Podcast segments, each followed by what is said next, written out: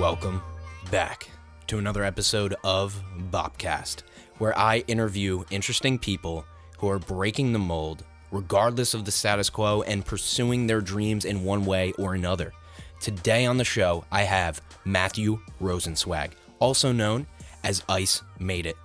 Ice Made It is an original content producer at United Masters, which is a music distribution platform created specifically to help artists not only release their music, but monetize it as well. But he doesn't actually work directly in the music realm there. He works as a podcast producer, booking guests like Russ, A$AP Ferg, and many other celebrities. We also dive into the modern record deal and how these artists are positioning themselves to eliminate any of the downsides of the old way of doing things in the record business. And finally, the one thing that Matt did to completely differentiate himself from the pack and move his way up in the music and production business. All right, I'll leave you with this episode today with Ice Made It. The only thing I ask of you is to please share this with one person who might find it valuable. This is a listener-supported show, and for the last four years, you have been the reason why we're able to keep going. So thank you so much for tuning in, and please enjoy this wide-ranging interview with my friend, Ice Made It.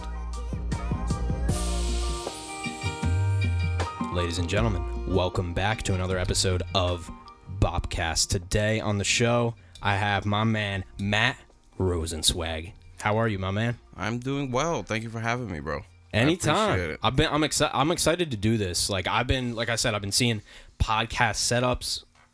I'm all in. I just want to know. I want to learn. Or, you know, and I think that's how I just started like engaging with your content or whatever. And uh, yeah, I've been seeing your brand. I mean, your site, you've done a lot. Um, we're going to dive into it. Uh, but if you could, before we do dive in, can you give a little bit of context on what you do?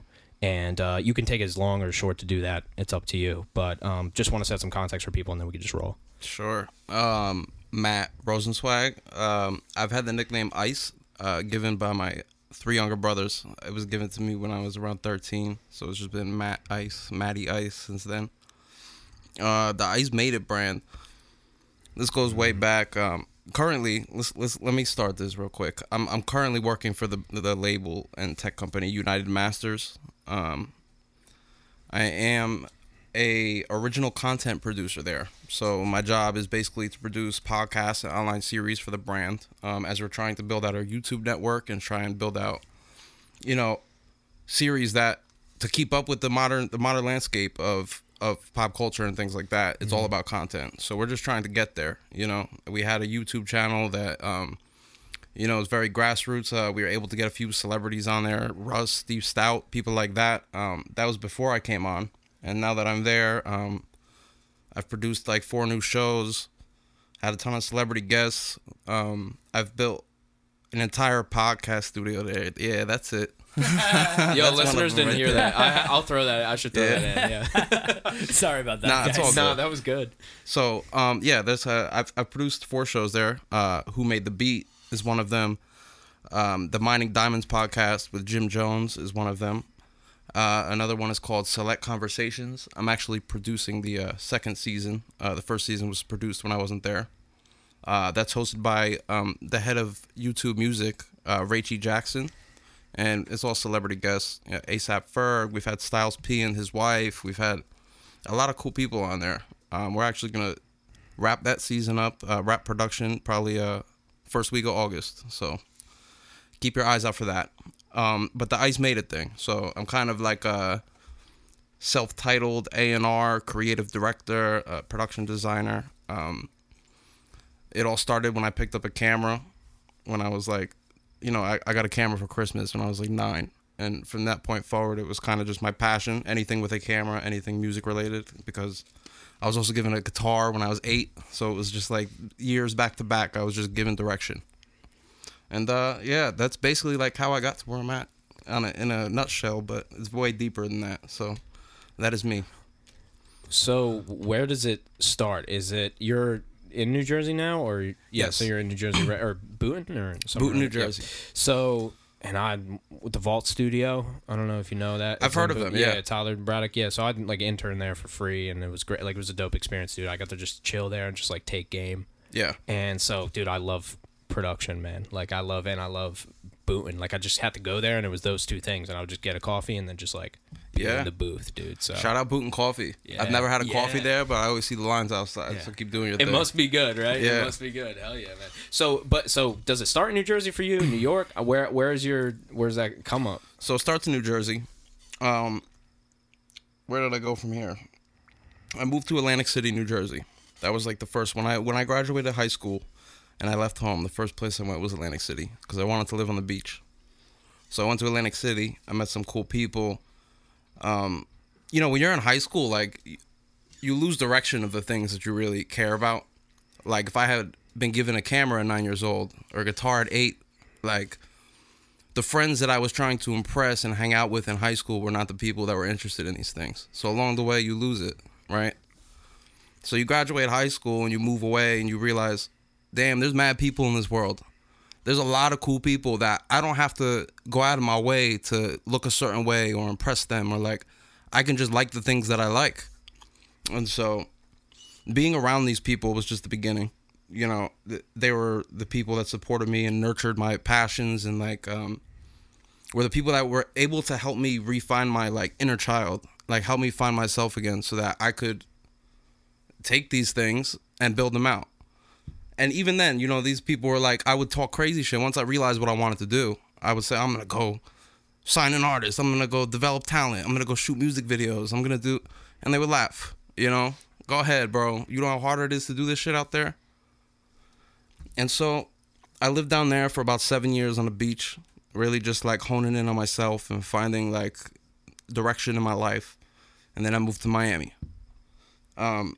In Miami, I ha- I was, like, blessed to work on the Art Basel Festival, on a couple of events that, like, just fake it till you make it thing. Is that how you say it? How do you say that? Art Basel? Basel. Basel. Okay. I never Some knew people say, say Basel. It.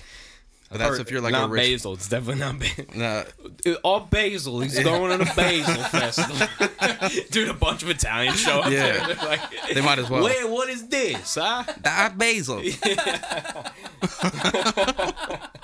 That's fucking hilarious. Yeah. But, yeah, like, I, there was there was this girl, um, Yes Jules, down there. She, I've heard of Yes Jules. Yeah, she's pretty big.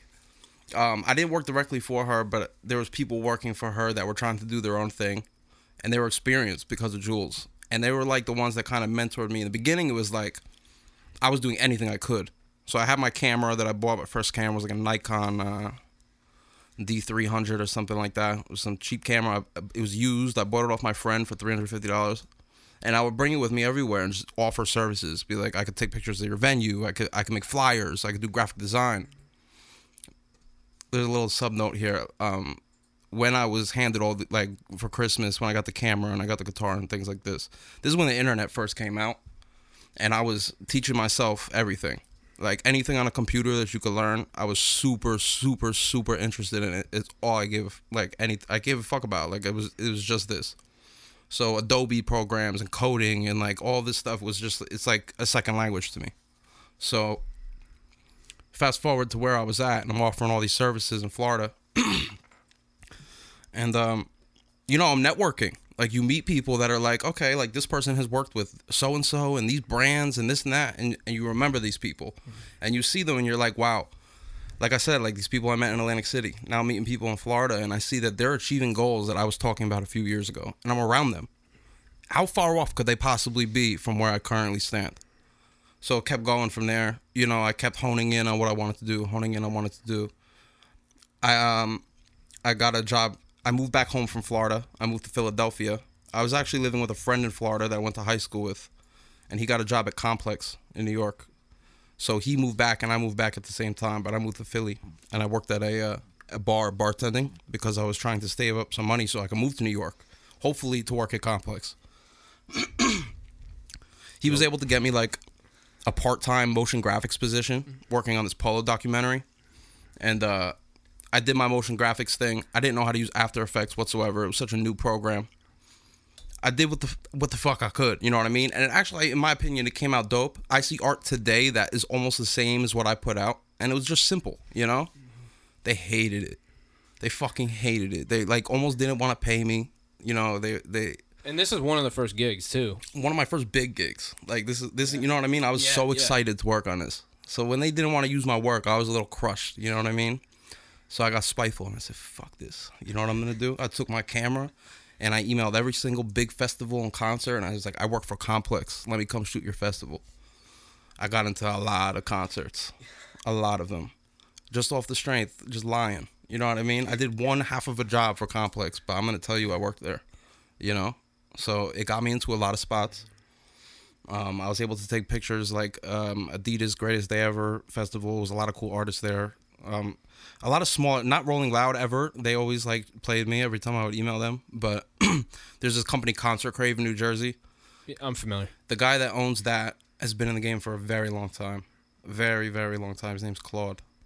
Back in the day, um, there used to be a club in Sayreville called Club Abyss. And this guy would run the promotion on all the teen nights. And, like, like it, it goes deep, like house music days. Like, back in the day, everybody was Guido. Mm-hmm. He was the he was the king, Guido. You know what I mean? Ah. Like, so I don't know if you remembered me, but I was able to send emails and be like, yo, Claude, you know what I mean? I had I had a couple of references that were friends with him. Just be like, so he was able to put me on to a couple shows. And I was able to shoot people like Lil T J and people like that. So I'm posting all my work on Instagram, of course. Um, somebody reached out to me once. I'm just going to give you the whole come up right now. Cause yep, it's... yep, yep. All right, so... Oh, dude, I'm all in, by the way. This is a podcast. Let's go. Cool. So somebody reached out to me once. My my boy James now. Like, he's a good friend of mine. Said, yo, do you want to come uh, be a production assistant on a Maxo Cream video? And I'm like, what is a production assistant? Sounds cool. You know what I mean? Might as well. So I said, yeah. He liked my work. You know, he saw the pictures and he saw that I was doing things. So I go in. And I see the lights for the first time. I see all this. And I'm like, holy shit, this is like Hollywood. I'm like mind blown. Like this is the first time I'm seeing gels over and the colors and like all this, you know, big cameras and stabilizers. And and I'm like, oh, nah, this, I see them building the set and I see the creative going into it. And I'm like, oh, nah, this is it. You know, this is what I want to do. So I busted my ass that day. I fucking did everything I possibly could just to make an impression on the director. And uh, it worked. Like, I got in with the director, Shomi Patwari. Um, the dude was somewhat of a mentor to me for like two, two, three years. After like a year of working for him, he made me an art director working with him. So I was designing all the sets. Um, and he would just call me whenever he needed an art director, which was every video. So I had the opportunity to work with a ton of talent, um, ranging from Wu-Tang to A$AP Rocky to Olivia O'Brien to... Really, like, a wide range of people. Uh, real quick, to just get us to where I'm at now, um, I put all this stuff on my website. The same guy that got me on with Show Me sent me a link to United Masters saying they were hiring an art director. I applied for the job. The guy called me. It ended up being a guy that I worked with, the New York Knicks, um, on a project with him with Show Me, and he had seen me work before, and he knew I busted my ass. So he said, listen, we're getting rid of the art director position. For whatever reason, they got rid of it. He's like, but Jim Jones is coming to me and he wants a podcast produced. Do you think you could produce a podcast from beginning to end? And I said, of course. You know what I mean? Of course I could do that. So here we are, you know? And I learned how to produce throughout, you know, working under Show Me. You know, like, it's not like I was just an art director. Like, I could do everything. You know, after a year working with him, I basically knew the ropes, like how to do everything. So... Now we're here, and I'm doing everybody's job because of all the things I just mentioned. yeah. Well, yeah. yeah, you chose to be a podcast producer, so by default, you have to do everything. Yeah. Yeah. That's it. Yeah. Dude, I didn't know this going in either. Mm-hmm. You know? Uh, I didn't know. I just was like, oh, I'll edit. That should be about it. It's a lot of work, man. And then there's a lot of stuff around that. What, so what did you do for the uh, that director? Like, what did you do that set you apart? Just that day when you said, I have to impress this guy?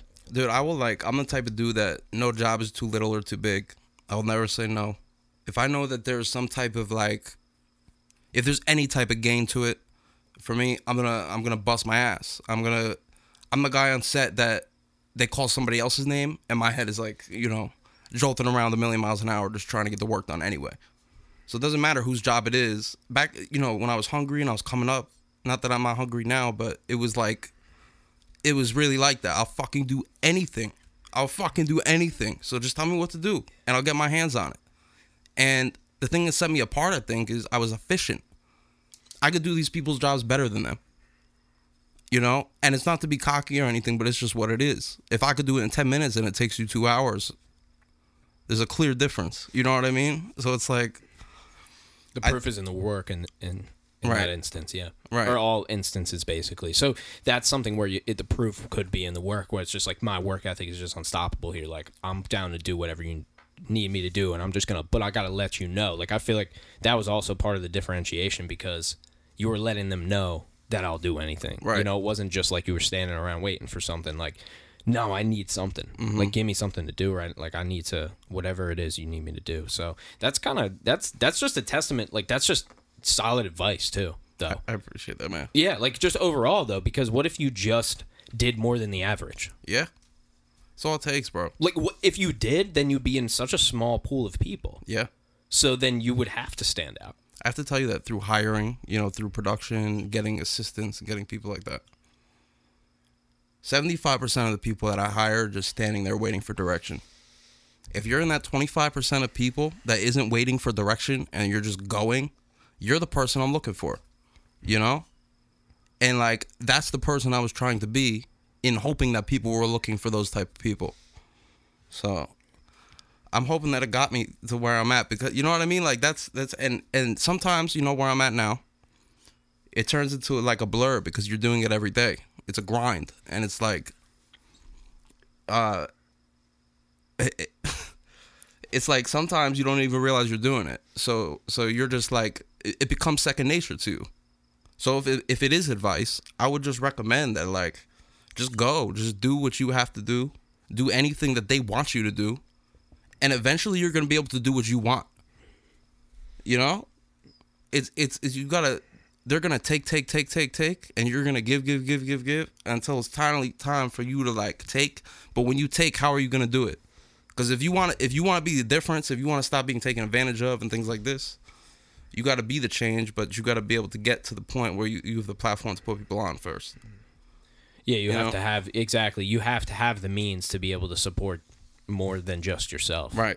Yeah. And that's right. Honestly, I didn't start there, dude. Like, I think I was telling you, um, you know, I did it. Like, I feel like I'm doing business in reverse because mm-hmm. I started so, I started right out of college. I just, like, right. went for it full time. And, uh, you know, it's ups and downs, obviously, but there's just so much to learn that you could literally do it wrong for such a long period of time. And that's the thing about starting at that point, you know? Mm-hmm. And so, like, but when you have, and I, dude, I want to say, like, there were jobs, you know what's interesting? There were jobs when I did that, when I did go above and beyond. Right. And there were jobs when I didn't. Right. And I think it was probably because more of the person maybe, or. Yeah. I mean, it's probably all the factors, right? But, like, yeah, it's it's that mentality, though, in that situation, I think is also just coupled with the fact that you're like, I'm going to do this thing. Like, oh, that was the reason. Yeah, that was the actual reason mm-hmm. why. It's because you're you said to yourself, I'm going to do this thing. Right. It's and, a manifestation yeah. thing, man. Yeah. Like, that shit is so real. I tell my mom sometimes, like, my words are magic. And, like, I mean it. I'm so fucking serious when I say it because I say things. And I'm sure I'm putting the work in, but sometimes it just seems like everything just comes true. You know what I mean? It's just like, like, I know I'm putting the footwork in, but it's, sublim- it's subliminal. I'm doing it with my eyes closed. You know what I mean? So it's, when, when the results appear, it's like, wow, like, manifestation. Like, you really just got to say this shit to yourself until you believe it. Even if you're lying to yourself. Even if you don't fucking believe it, say it until you fucking believe it. Because it's gonna, you know, you'll turn into that person. They say twenty-eight days builds a habit, right? So twenty-eight days of acting like whatever the, you know, whoever you're trying to be. And you're gonna get close, you know? Yeah. At least you're gonna have some of the behaviors down, you know? And then take another twenty-eight days working on more. And, you know, after a few years, twenty-eight days, you know, twelve months of twenty-eight days, you're gonna be a different character. You've been putting in work to be that character. So how could you, you know? And it's not that, like, you don't have to be a character. When I say character, it's not a flaw. It's not something that, like, you're putting on a facade or a mask. But if you have a goal, that's the character that I'm talking about. You, you could be any any goal, anything you want to achieve, you can get to that just by, you know, say it, say it, say it, do it. That's it. Believe yourself. And then put in the action. And it's, and it's hard because, like, a lot of people start from nothing. But, like, it's, you got to start somewhere. It starts with saving pennies, you know? and then you invest, and you buy things, and you, you do things that you got to do in terms of production. Like, it's a lot of just uh, starving to get bigger, if that makes sense. Yeah. I think people are just lying to themselves anyway, so you might as well lie about being positive then. Exactly. Most people are lying to themselves. Yeah, like you're probably lying to yourself about some negative shit anyway. Yep. So yep. might as well lie to yourself and be positive instead. Like, it's going to just, that's what's going to lead you. Like, if you, gar- you'll guarantee that you won't get somewhere if you just say you're not going to get there. Right. Like, that's what I, I think. I don't remember when that barrier was for me, when I kind of went over that and realized mm-hmm. that. But it's, yeah, like, if you don't, the people that did get places, there's people that got places that probably didn't think they'd get there, right? And they didn't even do anything maybe to get there. But then there's other people who just, it kind of, like, that was, it was, the start of it was thinking it. Then it was working, working, working, continuing to think it, working, working, mm-hmm. working. And, like, that's it. But it, you don't need both those. You can have just the work. You can't have just the thinking, but you could definitely have just the work. Right. But then you'll still have a disconnect. Yeah. Between what you want to do and what you're actually doing. Right. If you just have the work and not the other side of it. That's facts. Yeah. It's crazy. And you could lose sight of the other side of it, too. Mm-hmm. You could have the work all the time, and then, or either vice versa. You know, like, you could yep. lose one side of either. It's just a matter of balance. Like, everything in life is just balance.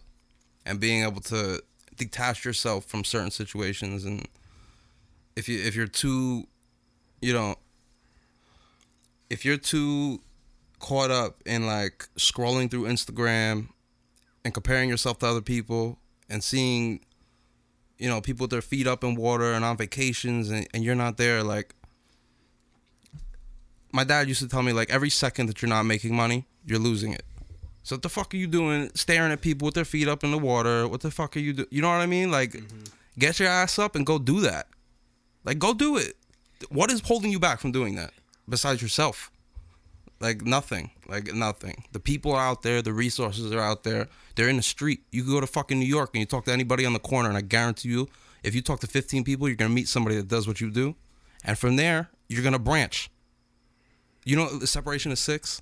I like through six people, you know, everybody in the world. Yeah. How fucking difficult could it possibly be? You know what I mean? Oh, I've been saying, like, if you're, especially if you're, like, watching or listening to this podcast, most yeah. likely you have everything you probably need. Right? It's within yeah. your grasp. Yep. You just got, you got fingers. Like, mm-hmm. go ahead and grab that yeah, shit. Yeah, yeah. yeah, and, well, it, the starting point is intimidating. That's what I think the intimidating part of it is, where I, I think people, I think, and, and I don't know if you feel the same way, but I feel like starting is the easiest part. Like, I think starting is the easiest part if you don't put expectations on starting and you just kind of, like, do it. So that's the you hard know? part, expectations. That's, yeah. like, a huge thing with me personally mm-hmm. is, like, starting for me is the hardest part. Okay. Because I'm a big, ah, pro- this I'm, is good. yeah, I'm a big procrastinator, to be honest with you. Like, I'm a guy that... I've been trying to train myself out of it. Right. Like, I'll get the work done, but I know my efficiency. Yeah. So I will wait until the last hour, and I will get all the work done in the oh, way so that you want it done. Oh, so you're just efficient as, as all hell, man. Basically. Yeah. yeah. That's how it goes. And that's why people come to me for, oh, do this, do that, do this, do that, do that, because... You know what I mean? Now well, the whole day's so, work done. Yeah, so I've been prioritizing speed more, and I think yeah. it's way better. Yeah. I think it's way better than being like, uh, I'm the guy, so I don't have to answer this. Right. Just flow, bro. Be the be the guy that does. Mm-hmm. Well, that's faster than everybody else. Yeah, yeah. It's flow, bro. Like, once you get, mm-hmm. once you start working, like like I said, starting is hard for me. But once I start getting in the flow of things, and it's like that with anything, video games, uh, literally anything, running, working out, going to the gym. Like, I want to start a YouTube channel, and I've been struggling with it because I don't know where to start. I act mm-hmm. like my life isn't interesting enough. You know what I mean? But but this is all the blocks that I just spoke about. It applies to me, too. You know? It applies to everybody. I can't be the oh, one talking me, shit. Yeah, no, and it's dude, just like, me too, man. You know? Yeah, one hundred percent. So it's it's it's really just... Uh, it's it's a constant battle. It's not something that, like, you just... After twenty-eight days, you're good. No, and it's it know? is just habits ingrained, too. Yeah. And just life experience and circumstance. And it's a lot, man. It's a lot. Yeah. But, yeah, the starting... I mean... Yeah, I mean, I don't want to say, like... I, I guess I'm not... I don't want to say that starting's easy. I just think it, I don't ascribe... I, like, if I started something, mm-hmm. I'd be like, shit. Like, I'd get pissed because I wouldn't be good at it. Right. And then I'd just be like, shit, like, this is the bottom. You know? Like, I'm at the bottom. Like, I can do whatever now. Right. Like, I can just mess around, have a little bit of fun. Then I can put some structure to it. Yeah. See what I like, you know? But... It's a great it's, perspective, honestly. Yeah, I don't know. It's That's just... Good. I don't know. I guess I didn't really think about it. I didn't think about the things I was starting. I yeah. was just... all right, cool, I could just try this. And then it would just blossom or it wouldn't. Right. But no, I get into things really easily. Right. Like, I can go deep on something. So that's why I'm like, podcast, music, yeah, business. I'm like, okay, a few different things. Maybe some side things.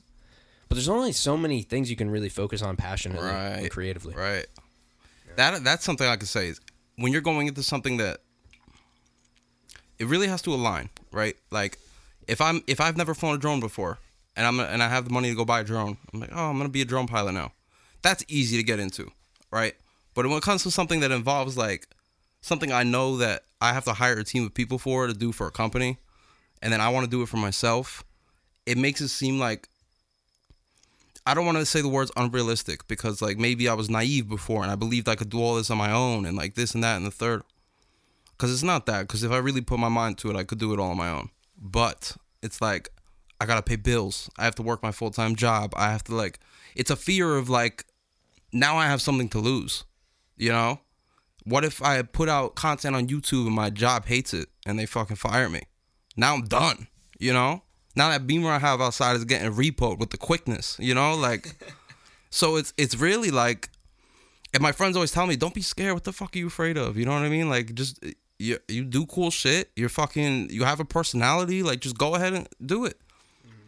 And I'm just like, nah, bro, there's something there that's like, it's an, an indescribable block that I've never had before. And, and I'm starting to learn how to detach myself from it so that I can start doing my own thing. If that, like, even this, I would be nervous to do a couple months ago. I would be shook because somebody might see it and be like, I don't like what he said, you know? Mm-hmm. And then I'm gone. Because it's cutthroat like that. And, I, you know, we've been told that since day one. I canceled myself. Yeah. And I just... I saw your video. It's there. It's there. Well, in multiple ways, dude. Like, multiple... Did I yeah. have a, do I have a video that says that? I don't what? Really no, know. no, no, no. I saw I saw well, the no, one... No, a short-form video like, or something like that. I, I saw the one know. you posted that you're talking about. Which, really? The abortion one? Yes. Oh, okay. That's yes. different. That's different. Oh, I didn't know if that was what you were talking about. No, dude. No, like, overall, just... I mean, I just... I'd say what I say. Like, I don't right. really... No filter. Yeah, and mm-hmm. that's the type of me that you're getting. Like, obviously, I have somewhat of a filter because I'm on a podcast and I try, you know, this is a podcast. I'm doing something right, right. now, you know? I'm actually... Like, and that's what we're doing, I, you know, all three of us. And so there's that obvious portion of it. Um, but I don't know. It's... If I get too caught up in it, mm-hmm. in the in it, then, I, you know, you could go too far in. But. Right. And it's, you just got to separate. It's for, ba- well, it kind of comes back to your balance thing, too. Right. Balance and take... Uh, the biggest part of balance is being able to take a step back mm-hmm. and seeing, like, okay, I have all this shit in front of me. You know? Just slow down. Just pump the fucking brakes once in a while. Because, like, we're talking about moving efficiently and with speed is a blessing and a curse.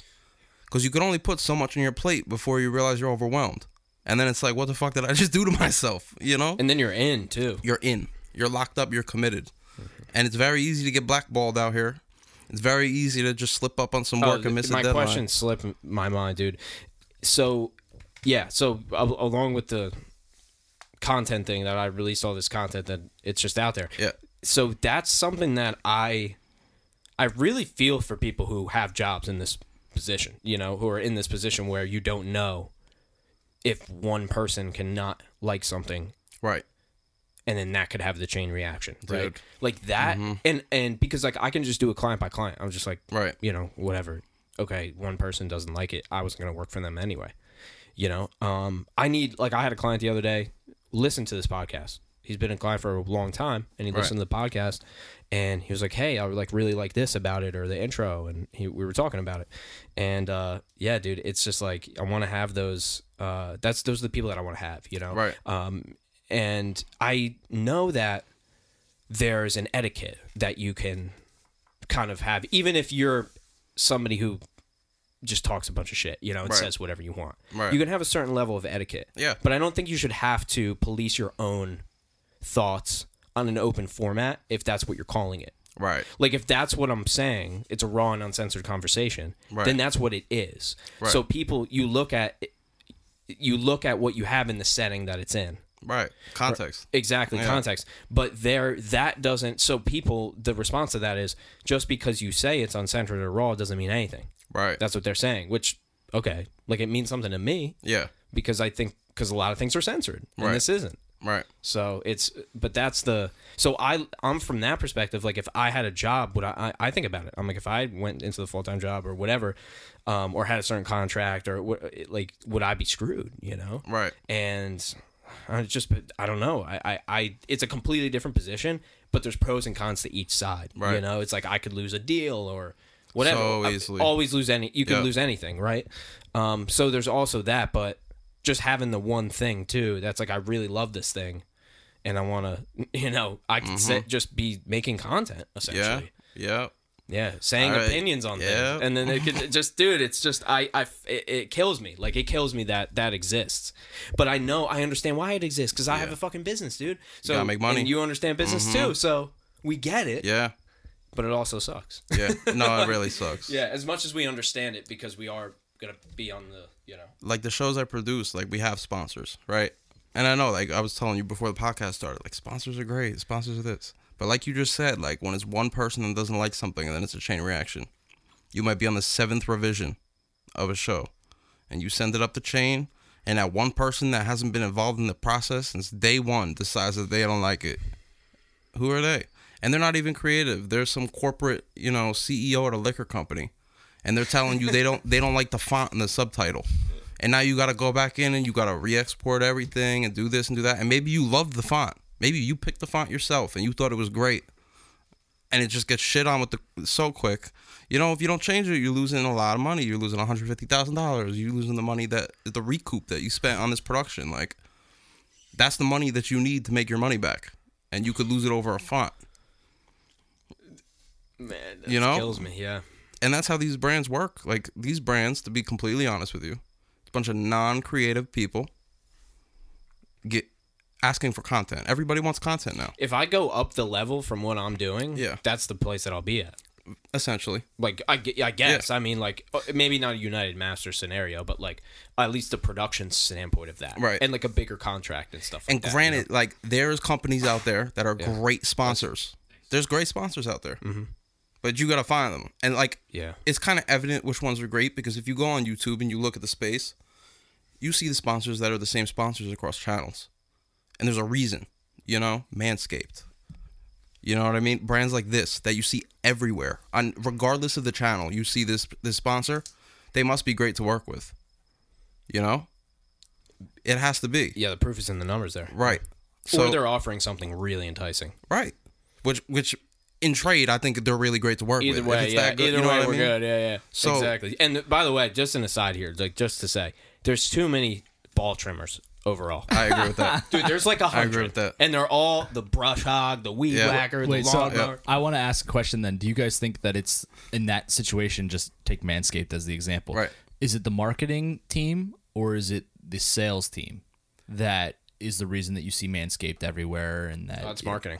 Yeah, it's marketing. They probably have like a mm. brand partnership whole division that works with YouTube channels and things and of that so nature. It's so smart. Yeah. The smartest shit ever. That's mm-hmm. why there's so many trimmers, mm-hmm. dude. Because that's the demographic of the that's the that's ninety-five percent of the people watching that yep. is males. Yep. People like us that fall asleep in a YouTube hole. one hundred percent. We're yep. in, baby. We're yep. in, dude. Every night. Dude. See, I yes. I, I think I, I mean to be kind of on the opposite side here, I, I a little bit disagree. I think that it's sales rather than the marketing. I think it's a, it's like this. So so I would agree. Normally yeah. I'd be like, yeah, I agree, because like I think that marketing, you have to have a little bit of sales in order right. to succeed. Right. The problem, and I think you guys were touching on this before, was that most marketing teams, like how they took away your creativity with the font, right? right. Take that as the example. Right. That's a marketing team telling you that, no, this yeah. is how we want to do it. Yeah. It's because they have no sales experience. They have no sales ideas, yeah. creativity. Mm-hmm. But yeah. you as an artist, you know, you yeah, have Yeah, but they should that. have creativity right. in the marketing too. You, you, know? would, you would think. You but, would hope. Yeah. Yeah. Right. You would hope. Right. You would hope. You, but they, they don't have should. the budgets for that. Yeah. We right. can't hire somebody like that. Yeah. Right. They'd rather limit you and be like, no, this is our plan. Yeah. This yeah. is our marketing plan, rather than say, no, take your creativity idea and put that into a sales marketing right. idea. You know, they kind of split the line between the two. Where yeah. I think that pairing the two, like you said, you make get that little, you know, right. you yeah. know, handshake of like, hey, marketing and sales, they go hand in hand, but more times than not, they're divided. Right. Yeah. You know, hey, on I, opinions, we have a, we have a, yeah. right. we have a marketing team. We have a sales team. Do you think they those guys know each other by name? Right. Probably not. Probably not. At a at a com- they I mean it they should, on your culture. It depends on your culture. They should, but like the type uh, of business you have set up. Yeah, yeah no, of course. I mean, I'm, I'm generalizing some businesses a lot they here, do, but yeah, some businesses they do, especially a smaller company. Right. You're gonna know everybody. Yeah. There's ten people. You're tight. Yeah. How do you get to the top? You got to be small to start. And then somewhere. You know what it is right. when they get bigger. What happens is when they depart de- de- uh, yeah. departmentalize is a word, right? Yeah. Um, when they departmentalize, when they form departments, mm-hmm. that's when everything changes. Right. Because now you're in separate rooms all the day, all day, right. separate areas. Right. Now all those massive companies and those massive buildings, like that's some crazy shit. I've never done that. I don't know. Especially like, with COVID, yeah. bro. Like it's it makes it very hard for collaboration. And Zoom has been a blessing. You know what I mean? But there's something to like the human on human interaction. Number one, and you get a bunch of people in a room that are bouncing brains. And if you did, like if you put a sales team and a marketing team in a room and a content creation team, if you put all three of these people in the same room or departments, and you go ahead and you and you do what you have to do for your brand, this is gonna succeed. Because everything we just talked about, like if the, if brands aren't doing that, they're falling behind. Because this is where the TikTok comes into play and the and, and the Instagram videos and reels and like all this stuff. I don't have it for my own brand, you know, and I know that I'm falling behind every day on this stuff because like you need it. It's super important in the landscape of today. Yeah. If you don't have it, I mean, like forget the Web three stuff, forget the N F Ts. Like I'm not I'm not backing all that, but when it comes to the internet that we're currently on today. Like if you're not if you're not putting yourself out there, you're kind of falling behind. But at the same time, you know, I try and only present my work on social yeah. media, because like I don't like the, you know, I go on vacations too, but I'm not over here putting my toes up in water and take, putting it on my stories, because like I, you don't need to see that. Well, you know the deal. Content's currency. Yeah. Now. And there's things that you can do with organic that you can't do with paid. Yeah. So that's what's happening, is that the organic is ha- such a crazy value mm-hmm. because of the segmentation of these audiences and obviously other factors too. But like, it's crazy now that, listen, I'll, I have to admit, Gary Vee is right a lot. Like yes. a good amount of the time, like a surprising yeah. amount. Like not all the time, but a surprising amount. Mm-hmm. And him saying that with T V, mm-hmm. switching over, right? Like that is what they, they're recognizing that mm-hmm. the... the switch of me it's we're ten, twenty years behind or whatever from this full switch, right? But it's going to one hundred percent switch to the influencers, individuals. I mean, it's switching there for sure, mm-hmm. but better ones, not the shitty ones no, that bought their quality. Followers and all that bullshit, right? Like there's people legitimately building a following in six days that are completely monetizable. You know, yeah. it's just it's crazy to see that switch Insane. too. And you're a bit o- a little bit older than me too, and like so you've seen even before that, yeah. And even and that's even crazier just to see that expanse through, because like I got into podcasting in twenty eighteen or something yeah. like that, or like really in content. I mean, I made YouTube videos when I was a kid, but like right. you know, gaming videos and all that stuff. But you know, it, if you're not in it, in it, and doing this content, and and that's why like this, it's not for everybody, because mm-hmm. that conversation is the uh, zooming in on what's actually happening right, right. now with attention. Right. People's attention, and because it really is that, because they know how long they're you're they're keeping your attention. Yeah. And so it's an attention economy happening. It's switching. Yep. The manscapes of the world. Yep. And the numbers are there, man. They're there. It's it's at radio level in yep. terms of money spent. They're selling, man. Radios and podcasting yep. is up, and then digital media. It's crazy. Yeah. It's the new wave, man. This is it. You know, this is it. Like the podcast people people care about. The reason why Rogan succeeded is because he was getting people on this show that had never spoken in a long format conversation before. People like Kanye West, people like, you know, Elon Musk. Like, you don't, you don't, you know, you see Elon Musk on the news for five minutes talking about some bullshit at SpaceX. You don't see him smoking a joint and sitting for three hours talking to, like transparently with somebody. And that's what's, that's what's grabbing. That's the hook, is you, uh, people are craving reality. They're craving something that's relatable. Like they're craving things that are like wholesome, like like truck camping videos and like people fishing and dude, like I go things. all in on those. Yeah, but people love it. I love it. Dude. Primitive building. Yeah. You know, I heard yeah. those primitive building videos were fake, by the way, but that's a whole nother discussion. I don't. I've watched a couple, but I bet they're fake. they're I wanted to believe fake. it was real. There was real. a Kubota like fifteen mm-hmm. feet away. Yeah. I wanted to believe it was real. They did a drone shot. They caught them building it, and there was like an architect and like a whole team of contractors and like, yeah. bro, it's crazy. No, like, they said that the water, like you know, when they pour the water into the pools and it's always like really blue. They said that they like get the water from like a whole other location. Like they show in the video them getting it from a river, but there's no way that river water would be that color when you pour it into a pool. So they're like getting it out of like a truck. like, like it's a full cover. It's like, like treated water. Like they're pouring yeah. it. The director tells them where to go, like what to tap, like what colors to paint the walls, like mm-hmm. everything. Like it's it's kind of crazy. But yeah, like I said, like and, and people love that too. People love expl- expletive content. Like mm-hmm. they love seeing people that aren't acting genuine get exposed. Oh yeah, that's a huge market right now. So it's like be genuine or get fucked in this that's, market at this dude, point. Dude, that's Snapchat, bro. yeah, that yeah, is yeah. Snapchat, especially, yeah. and that's just one stupid fucking app. But like, and obviously one of the big biggest social media, so not that stupid. But that's their whole thing. That's yeah. all of their content is this person did this, or you won't believe that, yep. or it's how stupid are we, man? Yep. It's crazy. All that content is but all very stupid is the answer. Is that clickbait. Everybody's stupid and they just click it? Yeah. Yep. Well, I mean, not stupid. They're just curious. Curious. Yeah. That's all it is. Human nature. And that's what you got to tap into. It's in front like, of you. You start. You start tapping into the curiosity of people, and you're going to be successful. And it's all about the titles, and it's all about the thumbnails, and it's all about, you know... I'm the... getting into that shit now, man. I'm like, yeah. no, not another thing I gotta yeah. figure out. Now, I figured out, like, six different things, and then yep. you get, oh, number seven, YouTube thumbnail. Oh, jeez. Yep. Now I gotta watch some other YouTube asshole yep. tell me about thumbnails, and this guy's boring as shit. Right. And it, we can't send somebody else in to do this. Like, is there a cool, little more hip person, has a hip-hop in the back, instead right. of this jazz... With the terrible mixed audio. Dude, terrible mixed audio. he's, talk- he's talking like this, well, all the reverb. This is how you make a thumbnail. Yeah, exactly. Or they're so, too far up on it. Yeah. It's either way. It's usually how it goes. So the first thing you're going to do is you're going to... Yo, you get that random Southern guy. I'm like, what's this guy doing? No, nah, it's Where's the guy from, in India for me. The guy. Oh, the guy in India. They always know. Like, yeah. And they... I mean, they get to it pretty quick. You're not going over two to three minutes nah, with those guys. Like, nah. It's not going to be very explanatory, but it's going to nah. have everything. It's step by step, exactly. You got to play need. It in quarter speed, yep, just yep. so you can understand. yeah. yeah.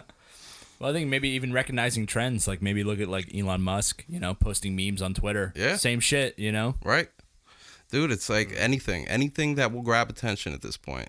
Like you said, it's an attention market. Like, if if if. And, and and like, it, it could be something so stupid. Like, all you have to do is come up with a creative title. Something that's going to grab somebody. Mm-hmm. And I learned from in. the from the Jake Pauls and the yeah. Logan Pauls and the Dave Portnoys. Yeah. And, like, I love Barstool. Like, right. I don't watch them. I just like them as a business. Right. And I want to know how that happened, you know? Like, that's a big, like, all these, like, podcast networks and stuff. Like, that shit's dope, man. They're sick, Barstool. Yeah, I like how they expanded sick. into professional wrestling. I'm a big pro wrestling fan. So Portnoy's on it though. Yeah, that's it. Like listening to it. his come up, like mm-hmm. I watched him on Schultz, and it was just he's really got it, man. Yeah, the fact that he got into. Let me tell you something about professional wrestling real quick. Let's the go. numbers are there. Mm-hmm. Wrestling is back. Like, I'm not saying you have to watch wrestling, but like if you watch T V and you're not watching A E W, like you're missing out on something. Like it's that good. It's that good. It's not It's not like P G W W E anymore. It's like wrestling we watched when we were kids. It's back on T V. And the numbers are incredible. Like, it's doing shit. I've been trying to get United Masters. Like, I've been hinting at it. Like, yo, we should get a contract so we could supply their entrance music. You know what I mean? Of course, this is an uphill battle.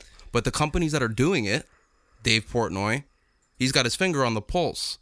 Watch this wrestling podcast he got. Watch what it does. To the moon, because this isn't Vince McMahon is going through some shit.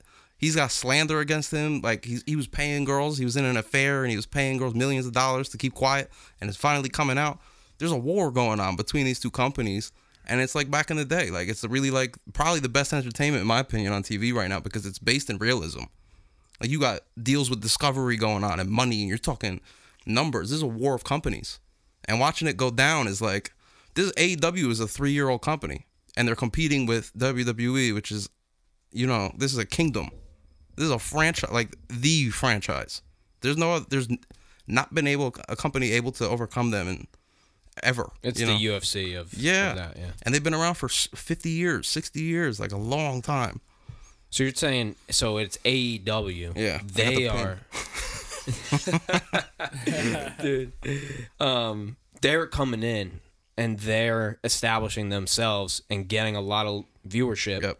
And this traditional age-old professional wrestling, the W W E, the thing that everybody's watched forever, whatever. Yeah. Is do you think they're losing? They're going to be losing market share to this to A E W then? Absolutely, or? Because what they're doing is W W E just signed Logan Paul, right? And this is what made me think of it. You mentioned them.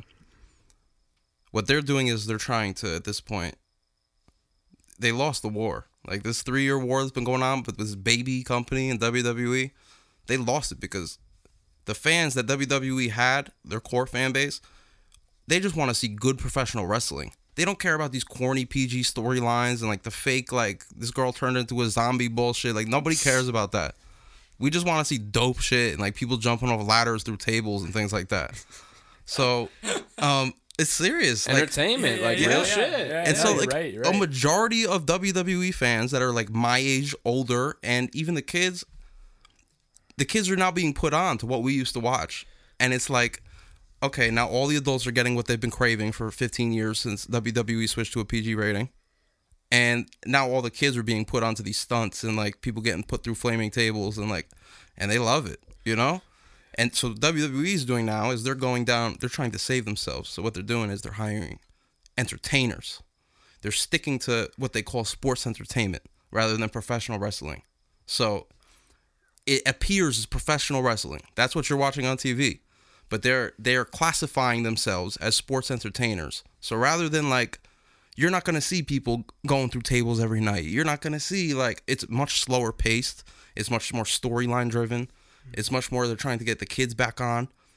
It's bullshit, you know? It's it's soft P G Shrek. Like, that's what W W E is, and A E W is like Saw. You know? Yeah. And there's much more Saw fans than there are Shrek fans. Oh, I see. So, yeah, they gave people what they actually yes. were... Cri- yeah, so they didn't go for the names. They nah. gave people the the fundamental thing yeah. that they wanted, yep. which was the actual Raw. Yeah. Wrestling. Yeah, Raw wrestling. And, like, you know what happened? All these W W E people start to leave W W E and jump ship. And now they're wrestling for A E W because they're doing what they wanted to do in W W E the whole time. This is happening with golf. Yeah. With the Saudis. Yeah. Dude, yeah. this is crazy, the yeah. golf. Trent, do you, and he's he plays golf, so yeah. do you know anything about it? But, like, this is... Right now, things are, like, I didn't even know about the wrestling, but the golf is, like, whatever well, the American the, mainstream. The golf sport. Thing is a little bit different because uh, it's a lot of just money. Yeah, that's the whole uh, thing. This with the one's grind thing. Shit. This, this is, is different. This is come up business, come up. Totally. Is, yeah, the, yeah. The way I look at it, delivering w- to the customer exactly what they want. Yeah. That's more. This is a monetary thing. Totally, yeah. totally. And it's we have like, a ton of oil money, and we're just balling out. They're like, hey, we can oh. offer you, you know, two million dollars, where the other guy's going to offer you one. It's like, what are you going to take? Okay, we'll and take the Saudis two just keep going up. Yeah, like, uh-huh. you know, wait, hey, oh, the P J wants to give you They're signing three? American golfers? Hey, that, we'll, sign, we'll give you five. They're signing yeah. American golfers, right? That's Totally, totally, yeah. That's yeah. What it is. The, the, almost, you know, the, the big names, yeah. probably about half of them are playing for the L I V golf right. championship tour, whatever you want to call it right now. They're all moving over to that. Wow. Uh, and the way I'm looking at this, you know, the, the A W, you know, A E W or whatever yeah. you want to call it, um is almost like a revert back. So like like you're saying, it's like going back to like almost like nineties shit, yes, you know? Yes, like go back yeah. to nineties shit, you know, mm. shit was like raw, like yeah. oh you can get away with a lot more on T V. Yeah. And you know, it got kind of like, you know, uh Disneyed, you right. know. It did. That's actually it did. A good way to yeah. You know what I mean? Yeah. And yeah. now it's like, okay, well hey, it's like the way I look at it is almost like Jackass, you know? Yeah. Like Jackass never changed their formula. Right. You fell in love with the people and like The yep. the way that they were and the behaviors that they were doing was raw. Like you yeah. could see some shit that you've never seen before, and it made you fall in love with the characters, right. you know. Mm-hmm. And now it's like, you know, A E W. It's the same way. It's like, you know, you don't have to give them this big storyline, this big whole rah rah whatever. Right. It's like, hey, here's the shit you want to see, and it's gonna make you want to fall in love with these right. characters and come back. Right. You know. So it's almost like reverse psychologying it in and a way. Yeah. And it comes back to what we were just talking about, where it's like you, people want genuinity. Like you, people want yeah. people want to see real shit. If they, the storylines is what makes it look fake. You know what I mean? Exactly. If you see yeah. people going through tables off ladders, you're not gonna think it's fake unless there's a bunch of mumbo jumbo Disney shit surrounding yes. it. Do you know what I'm saying? Yeah, yeah. You're right. And the so only way I would watch it personally is if it was the most badass shit, like right. if it was classic and it is. Shit. Yeah, and it is. Yes, yeah. Like amazing. That's the only way. Like per- yeah. I've never really watched any of it. Like I'm yeah. a U F C fan, yeah. but if I like, if it was that shit, that's yeah. what. But I would turn on W W E or whatever, and right. I'm like, they're just like every time a guy's like this with a mic, and yeah. I'm like, yeah, can yeah. they just can you yeah, do something? It, but it, that it was the rating it was at. Like I wasn't even familiar. Think with of that. American Idol though. Like they do the same shit. Yep. It's like, hey, yeah. th- let's you know give this person the the golden ticket or whatever the yep. fuck it is, you know, because they had you know a sad story. Yep. Same shit, you know? But it's like, well, you know, that's not why we're here. We're here for the fucking music. Yeah. yeah. You know what I mean? Yeah. Yep. It's like you lost point of the whole thing that you were trying to do by trying to give this bullshit storyline. Yep. Everything. When it deviates from the actual art, mm-hmm. that's when shit goes off, man. That's when mm-hmm. it gets, that's when it, it's it's diminishing returns at that point. It is. You're just going downhill. Yeah. Because you, you have a, oh, it's when, um, say somebody, I don't know, some kind of, you're in some kind of job position, right? And you build a fan base. Say right. you're uh, on a show or something right. like that, and you build a fan base.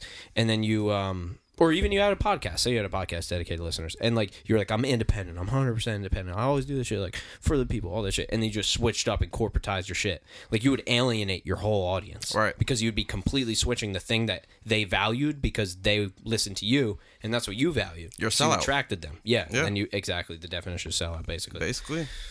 Yeah. And that happens to companies, too. It happens to everybody. Yeah. Because they're waving that dollar in front of you, and it's hard to say no. Yeah. And a lot of the times, that's another thing. It's like, another thing I recommend to people is, like, you got to know when to curve a big check. You know? You could be looking at a lot of money, but you could be getting fucked at the same time. So, like, you got to really... It's important to have, if you don't know how to read a contract, to have people around you that know how to read contracts. It's, like, the most important thing ever. Because when you're doing business at, at a certain level, like, there is sharks out here. Like, there's more people trying to fuck you over than there are trying to really do business with you. I believe that, at least, you know? And it's about, you know, you got to have a great filter. You got to have a, a huge filter in front of you that is able to, you know, pick certain people and and and scan them, really. Like, do a quick, this is what this people, this person, and you have to be able to do it in a second because you never know where something could go down, you know? Yeah. You never know. It couldn't be, you know, you're not going to close the deal the second you meet somebody, but it could be that person that you end up closing the deal with at some point. And you want to, you know what I mean? You want to be able to give your full self to that person, yeah. if that makes sense. If that makes sense. I lost my train of thought halfway through that. Yeah, I wanna... it's, it's learning to say no. Yeah. Yeah. You know, learning to turn down the deal in order to, right. to get... Yes, the power of saying no. Well, the thing is, you got to go on your conscience, you know? Yeah.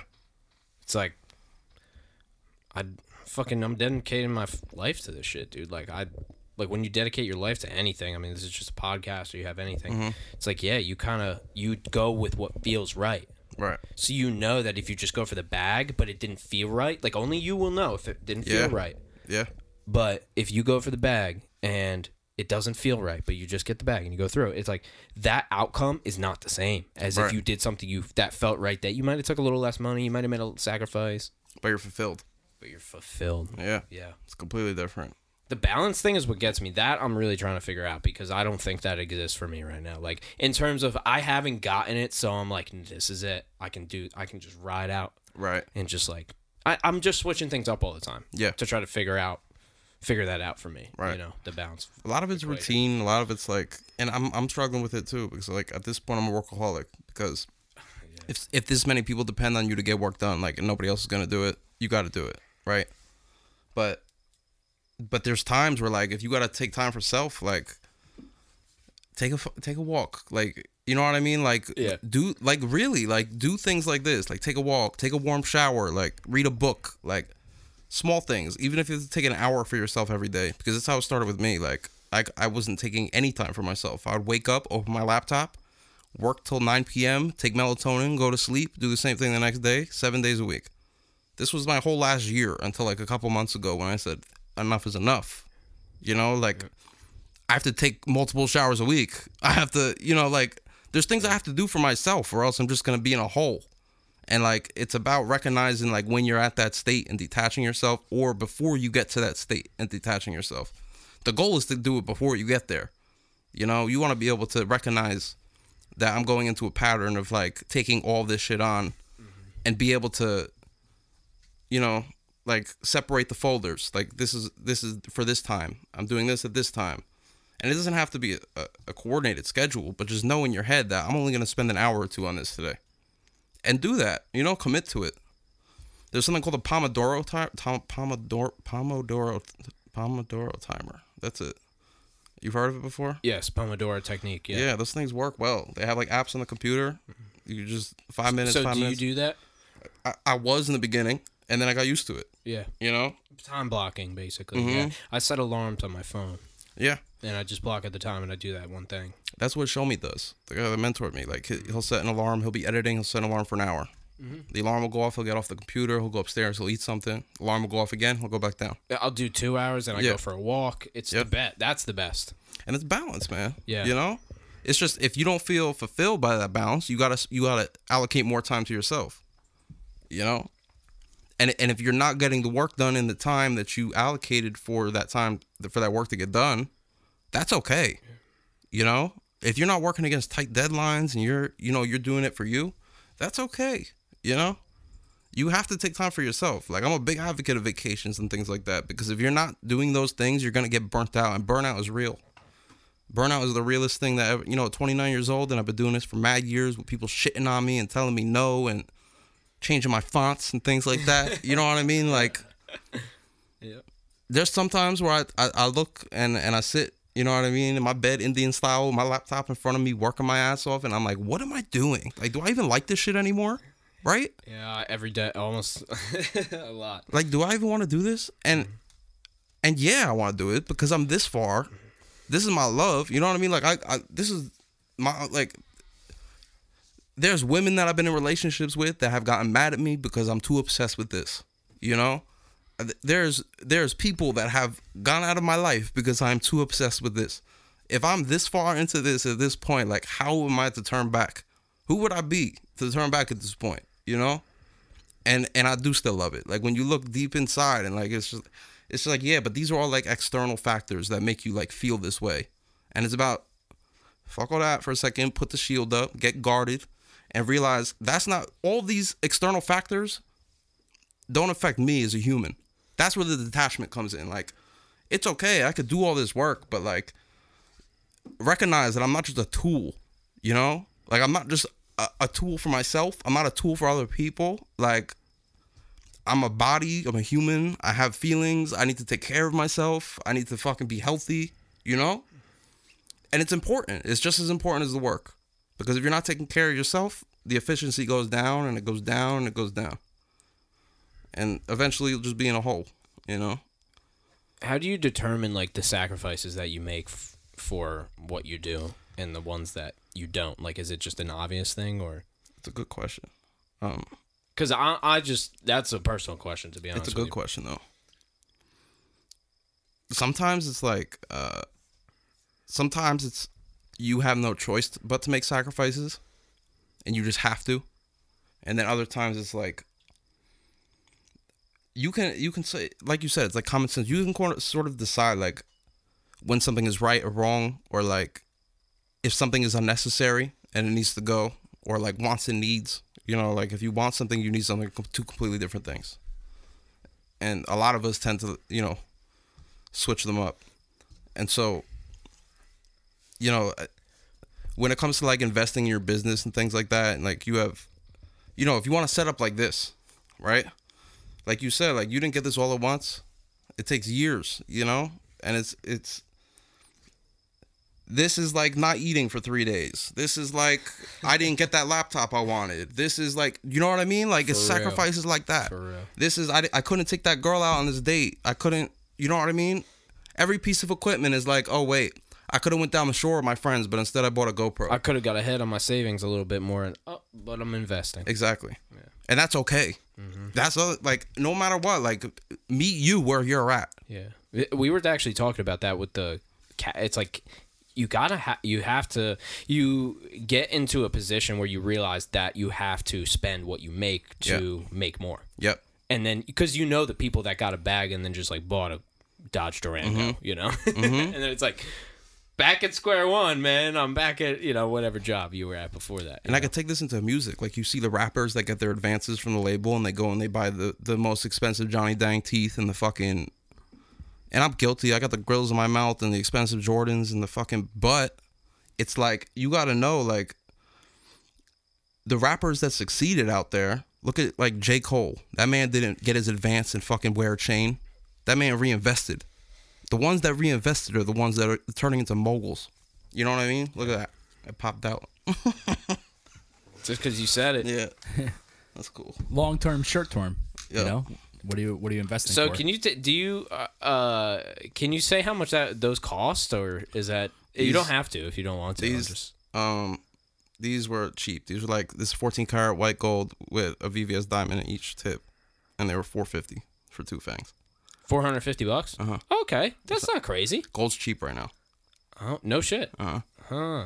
Because I always wanted to know. I would see. Did you ever know what how much those things cost? Not a clue.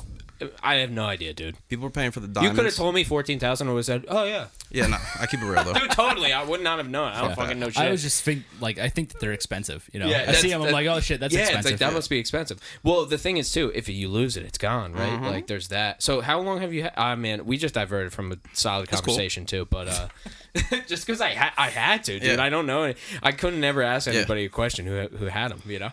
Nah, they're they're they're funny. That's why I had to get them, because I was like, I've always wanted. I used to see Kanye with the, the diamonds on his bottom teeth, and I have an underbite that I've never been able to get rid of, even when I had braces. So I was like, I'm just gonna flex the underbite. I'm just gonna show them off real quick. Yeah. Show them off. Yeah, yeah. Throw them to that. There you go. Let's go, dude. Yes, sir. Look at that. That's yeah. gnarly. Yes, sir. Damn. I don't know. What, all right, listen. Let me do a little left turn here. Yeah. Art director. What is that? What do art directors do? What is that? Entail. I'm so, very curious about this. Let's say it's a music video. Mm-hmm. Little through the process, director writes a treatment. The treatment is basically like, this is what we're going to do for the music video. Whether we're going to shoot it in a mall, girl's going to go in a store and buy a gumball, and she's going to come out and blow a bubble. And you know what I mean? Then she's going to see a nice car in the mall, and she's going to, whatever. My job is to come in, look at the treatment.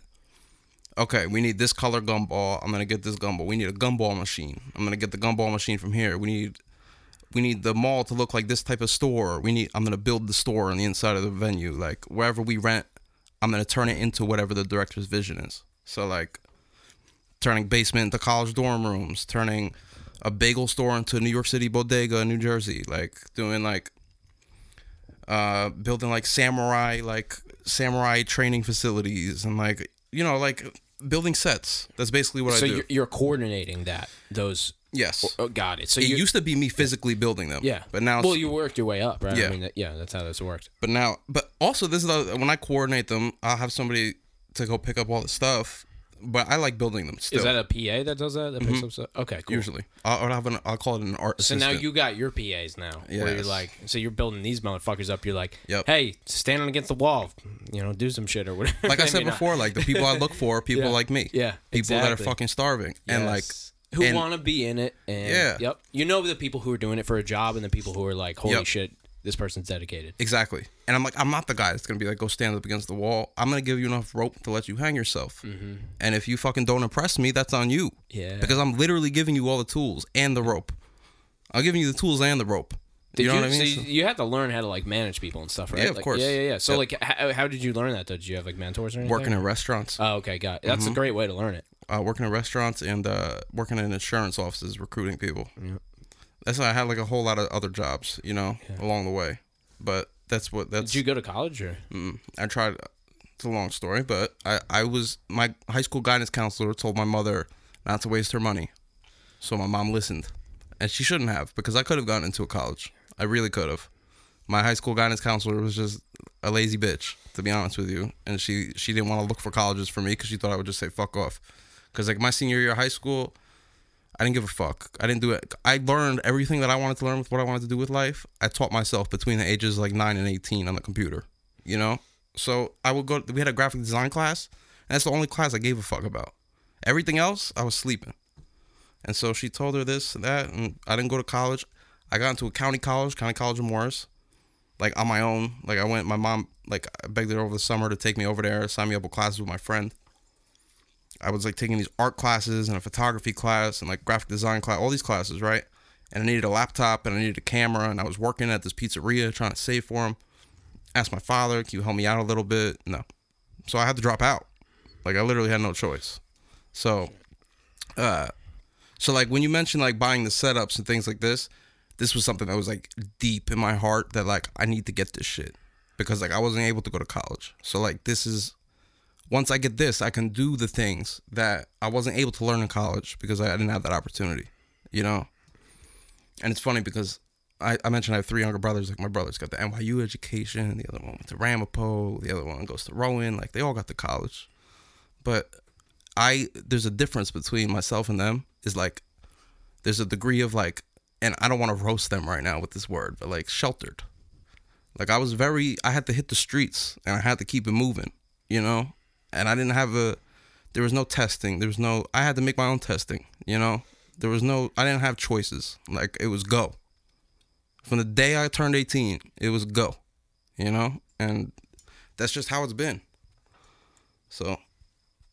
You just, ha- you just had to go, dude. Yeah, but like I mentioned, like burnout, like twenty-nine, yeah. Like you from eighteen to twenty-nine, eleven years, just nonstop, just just starving and like, you know, get it's it's a long time. And so when people told you, okay, because it was it's obvious that you have a, you're just dedicated to the thing that you're doing. Right. You know? Um, but when people, when that, when you, when relationships or people in your life or like what, like w- your mindset must have, I guess, just been, I'm just impressed from like eighteen on you just having this. Cause you know how people wander a lot. Like you probably did wander though. A right. Lot. Yeah. Mm-hmm. So you probably went around, but like your work ethic, I guess, mm-hmm. was really maintained right throughout that whole thing. Yep. Is there any like job that stands out or whatever, like in terms of the random jobs you might have had? Absolutely. Uh, there was a job in Atlantic City.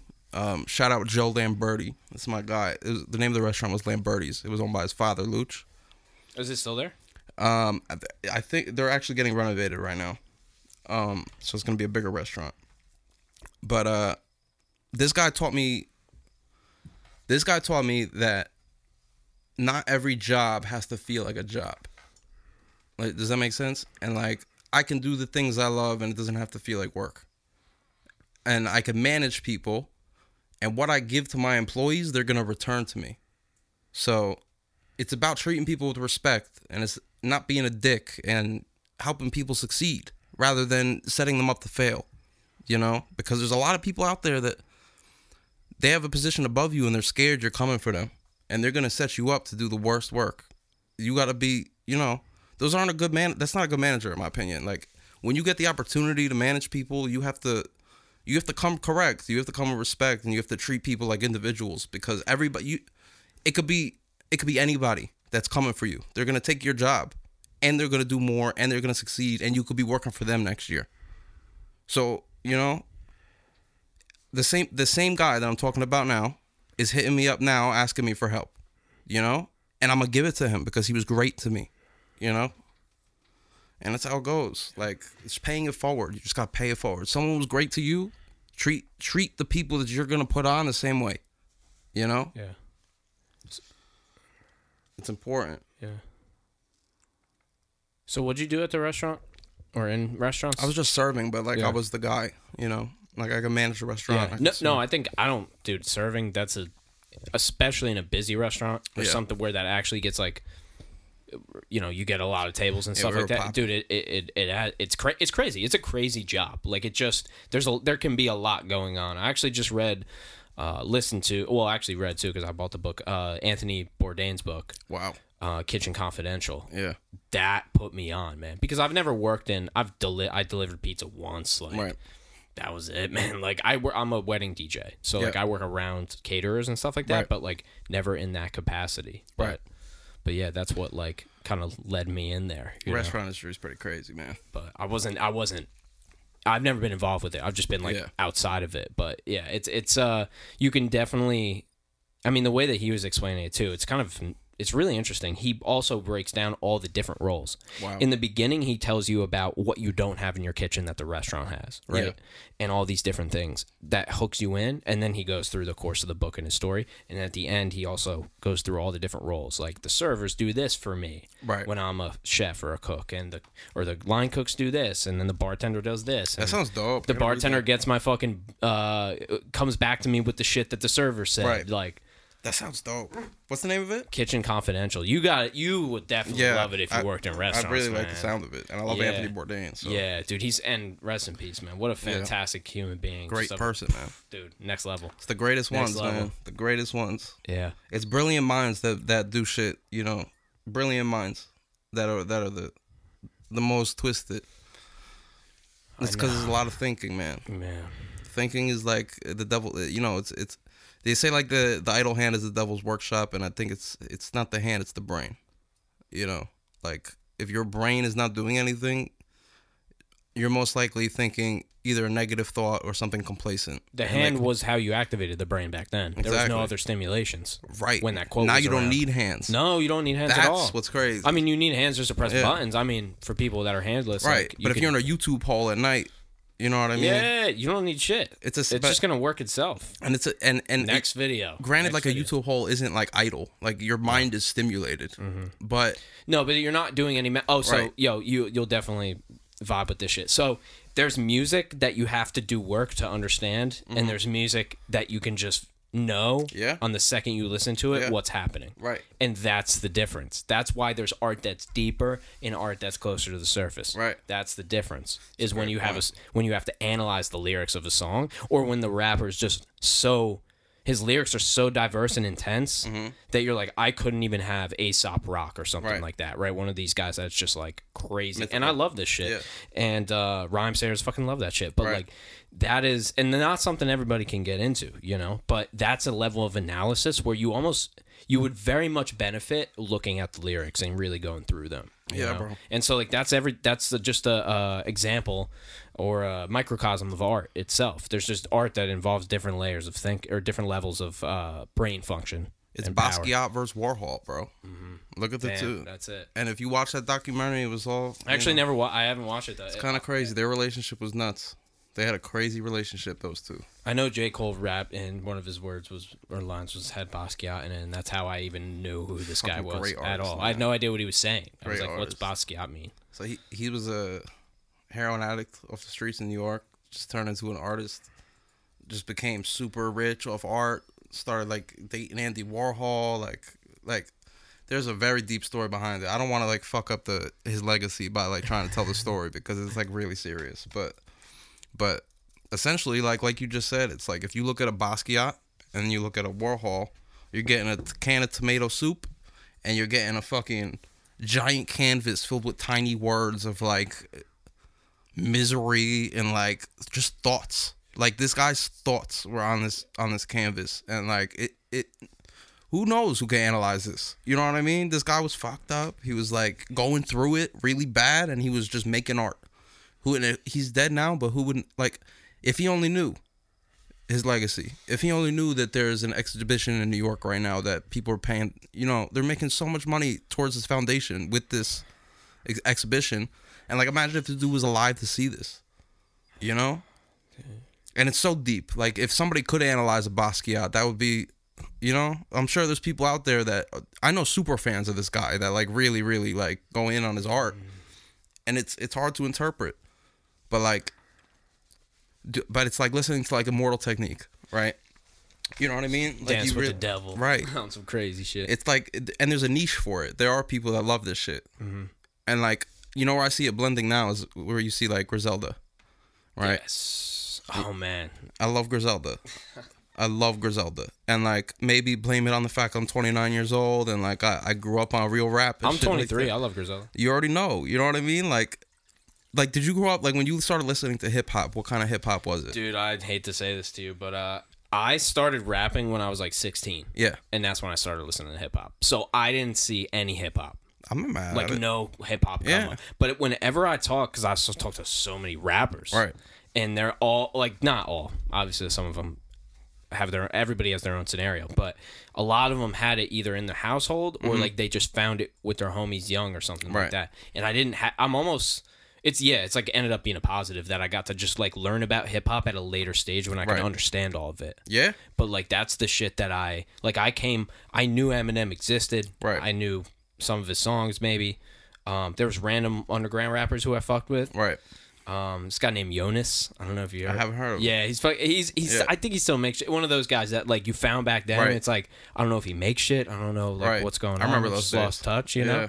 But that was my start to hip hop. So then I I, I immediately, um, a friend of mine, she sent me Light in the Addict by Action Bronson and Party yep. Supplies. I think Party Supplies did that yep. one.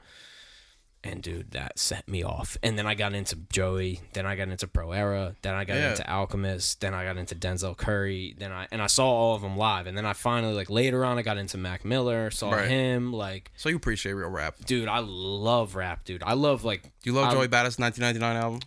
So before every track meet that I had in high school, yeah. I would listen to nineteen ninety-nine, yep. and I would warm up. And I didn't talk to anybody, and I would just listen to that album. I'm telling you, on the way there, when I was getting warmed up and on the way back, every chance I got, dude, that album solidifies. Shout out my boy Chuck Strangers. Shout, shout out, out Joey. Shout out Chuck Strangers, dude, and Joey. Mm-hmm. Yeah, dude. That's, yo, I'm, I got... Living in Danger. Shout out Chuck Strangers, yo. That's a, I'm going to do another shout out. That's one of my favorite albums of all time as well. Chuck's dope. Chuck's oh a cool God, guy. I'm, I'm I'm trying to work with Chuck. I've been having well, conversations with him lately about... He sent me some beats, and I've I've been trying to get some of the artists I work with on them, but uh, you know, dude, it's just a, it's yes, a process. Just, it's a process. Everything. Dude, what a ah, dude! I just I love I love the Beast Coast, dude. I just I love the Provera. I love Flatbush. I saw these yeah. guys too, like, and I saw them then, like, and I know they were really into they were. That's when like they were really starting to pop pop. Yeah, like get like the mainstream shit, like Denzel on the water flip shit and yep, all that. Like yep. it was a little before that. And so there was still a grassroots right. part of it where it's like, oh, these are just people that know. Mm-hmm. Like, this is a tight venue. Yeah. You know? I mean, not Mac Miller, obviously. I saw him. Yeah, but Joey was venue, different. But... Joey, the come of Joey yes. was very cool to watch. I loved watching it. I loved watching people start to, like, learn about him and, like, hear his music and be mind-blown. It's just, like, I remember smoking blunts in people's cars, and they would have different Joey songs on that I'd never heard before. And it was just, like, that era was back. And I almost feel that way now with Griselda. And Joey's dropping two thousand, you know, it's like the follow-up album to nineteen ninety-nine, and like music's in a good place right now. Like, it's in a great place. Like, there's a space for lyrical rappers again. It's just about doing it. Like, you have to, like we said, like, just go ahead and do it and make it hot, you know, and then network and meet the right people, because like with this, you know, separation of six, and you have TikTok and Instagram now, like, how you could talk to anybody. I D M people every day, check marks, you know. They're people too. Yep. You know, like, they if they see it and they like what they see, they're gonna answer you. So just shoot your shot. Like, I shoot my shot with everybody. You have to, you know. Yeah. If you're not, then you know, closed mouth. Look, the closed mouth doesn't get fed. That's what it is. Like Kanye shit, dude, with Jay-Z. Remember that? Yep. It's facts. Yeah, when he was like, he literally said that to him too. Mm-hmm. That's when I was in that part of the doc, and I'm like, Kanye documentary, and I'm. I'm like, yo, yeah, he was on it, bro. He was on some, like, I'm not trying to, supposed to be here type shit. Mm-hmm. Those are those energies that mm-hmm. are just, those are crazy energies, bro. It's because, like, you have an accident like that, and, like, you just come, you know what I mean? Yeah. Like, you're you're fresh here. Yep. I was supposed to be dead. You know what I yeah, mean? Like, type, fuck that. Yeah, bro. yeah. Yo, if you don't have crazy shit, that's yeah. like, dude, that's the artist in general, man. You just have to have, the more crazy shit that happens, the fucking better. Amazing shit just comes out of that, man. Yep. It's no lie. When you're just on autopilot life, like, that's when art stops a lot of times. Yeah. Yeah, that's why, like, the um, balancing the life of the artist, you know? Right. Whereas I was talking to somebody on a podcast about this yesterday, podcast I was on, and I was like, he was talking about Wim Hof, or you, I don't know if you're familiar with him. He's a uh-huh. breathing, uh, he's a guy who uh, climbed Mount Everest yeah. in, uh, like, barefoot. That's crazy. Yeah, so he just, cold, doesn't matter. Yeah. Like, he just gets through that shit. And, yeah, there's, like, uh, there is a... level or there's a way that he li- he lived at one time mm-hmm. where he lived in like a commune with a bunch of right. people, and they would just do whatever they want all day, right? You know, and that's the artist balance between that and then the people who are like just grind. Yeah. Life is about pain and grind. Yeah, you know, and I think the life of the artist is a balance in that. There is, you know, and it's hard. I mean, I don't, like I said, I don't really feel like I've found, like, I'm pretty good. Like, I'm happy every day, man. Even right. if my day goes bad, like, I could still at the end of the day say, like, I'm still happy, and I'm happy where I'm at. I'm grateful, you know. Right. But there, there is, it's, it's those are really the sides of the spectrum, at least the, the way mm-hmm. that I see it, you know, between the, because the artist is supposed to just do, you know, yeah. they're supposed to just experience and take things in. Yep. And that's easy to get lost in the sauce with the business so side and the number side and all that shit. Imagine growing up in a time where there wasn't any of that. Imagine growing up where, like, Art Basel was actually about art. And, like, Van Gogh was a painter. Imagine like, a time when a Basel. Yeah. But imagine, like, you could, like, oh, throw, like, you could you could paint that mm-hmm. and sell it for a million dollars yeah. without any of the intricacies, without any of the, oh, I don't like the way the right curve is on the side. Can you change it? Yes. Yeah. There's none of that You anymore. Let the artist be control in control. Be the art. artist. Yeah. That's why I tell the artists I work with, be the artist. Yeah. Let but, me but handle the it, business. It has to do with vision, though. And, mm-hmm. I mean, I took that responsibility on myself when people were making decisions that I didn't agree with. Yep. And I was like, I didn't set this from the beginning. Right. Like, you almost have to say, we choose the font, we choose the blah, yeah. we choose this. Yeah. You choose the this, you choose the this, you choose the this. Right. And then they go, can we choose that? Yeah, but what you're not going to have to get to choose this then. Right. And they're like, okay, cool. Then let's figure out the middle ground. It's like, well, that's hard at it scale. And then people always change their mind. So you right. agree to some shit and then they just change their mind anyway. So if you're dealing with more than like two people, you're kind of screwed, man. It's like, it's. And that's why yeah. the contracts are super fucking Talk, important. Yeah. And that's why I just started doing them. mm-hmm. Literally didn't. I had them, but like they were agreements. They weren't even. Right. Like, dude, I didn't have contracts. Are you kidding me? I was like a freaking freelancer making twenty bucks for an right. edit, you know? No, but it's especially with edits, like you have to pay. You like from personal experience, like you have to charge. Going into this, you know that these people are gonna hit you with, I don't like the font, I don't like this, uh, I don't like that. So you go into it and be like, I'll give you three revisions. You better get all your notes in within those three revisions, or I'm charging you more. Yep, that's what we we do too. Yeah, I mean anything. You know, you have yep. to set your own boundaries, and like that's important yep. two too. Two per deliverable, but right. Yeah, and that's fine. Totally doable. Right. Yeah. And, and then if we're assholes, then you'll get three. It's like if right. we can't, if we fuck some shit up, right? Right. It's like we, we're not gonna be. We're gonna be. Yeah. But that's a level that uh, it, people are not on the same page. Like no. people aren't. People look at it from their perspective, and then they want this other person to do this thing, but that person did the whole thing. Right. They didn't just do the font. No, they did the everything. Whole thing was a vision of the whole thing. Yep. And that's a un- lack of understanding of the art side. Yeah. You know, and then but the arts artists sometimes don't get that other side. Yeah, they don't. Where the person goes, listen, you're literally just not going to make this much money or whatever. Right. And they're like, nah, like it's all good. Trust We're, me, like, trust me. Yeah. I'm going to be the guy to break the door down. Yeah. That those are another challenge. Mm-hmm. It's too, like you said, it's a spectrum. There's those people, and then there's the people that understand that there's, like, a lot more to this, and they can go ahead and preface it. Go ahead and get this shit done ahead of time. Yeah. Like, if you want to make a record that's going to sell to the modern market, make a record that's going to sell to the modern market. Let's not record a track and then figure out, okay, this sounds all right, but uh, I think we should switch this, this, and that. But, but we can just write a song off rip, you know what I mean? And then we can sit in the studio and fine-tune everything. But if we're going to work on, like, I've been in studio sessions where, like, we're working on songs and I just know, like, this isn't going to do anything, you know? And that's, like, a challenge, you know? Like, and you try and tell people, like, I'm pretty fucking transparent. Like, I'll tell somebody, like, this is not what, what you think it is. Like, it sounds good.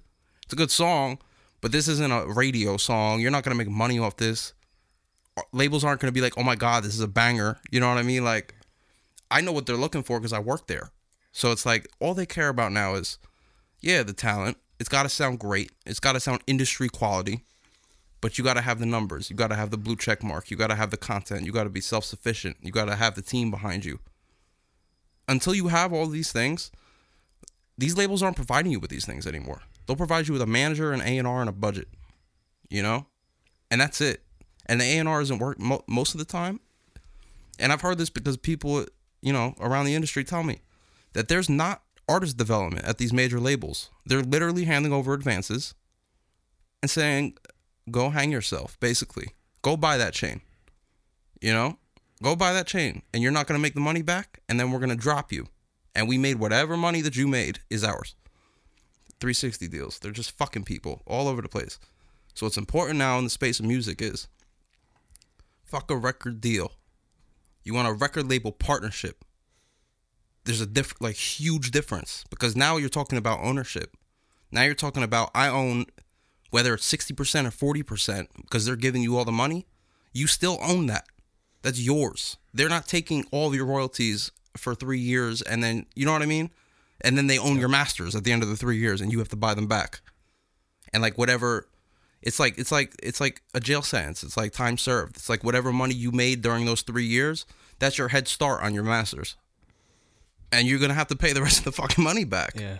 Like that's, it's insane. And then they're trapping people. Like you see, so the SoundCloud wave was a huge boom for like, it was a huge money making thing for like record labels because it's an unlimited talent pool of ignorant people mm. that are starving for a record deal.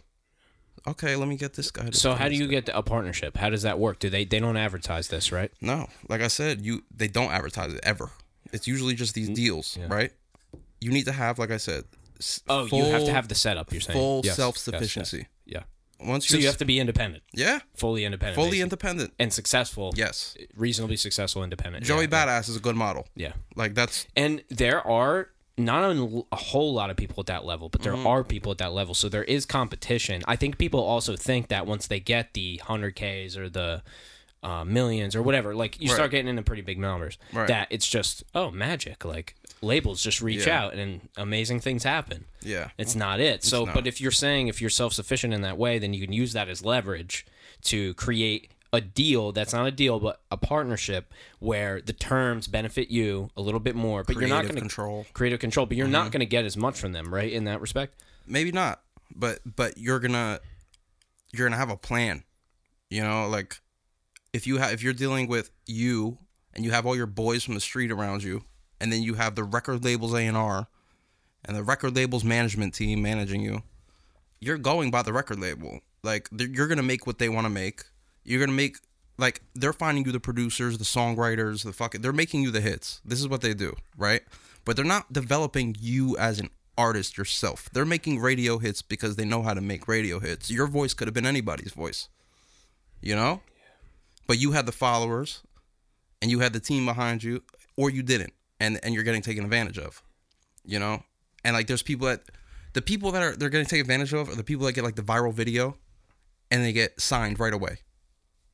They're getting fucked, these people. The people that have gone from the ground up and built and established, like Griselda. Griselda, I'm pretty sure they're in a partnership with Interscope. They're it's, in a partnership. Yeah, it's not just a, a record deal.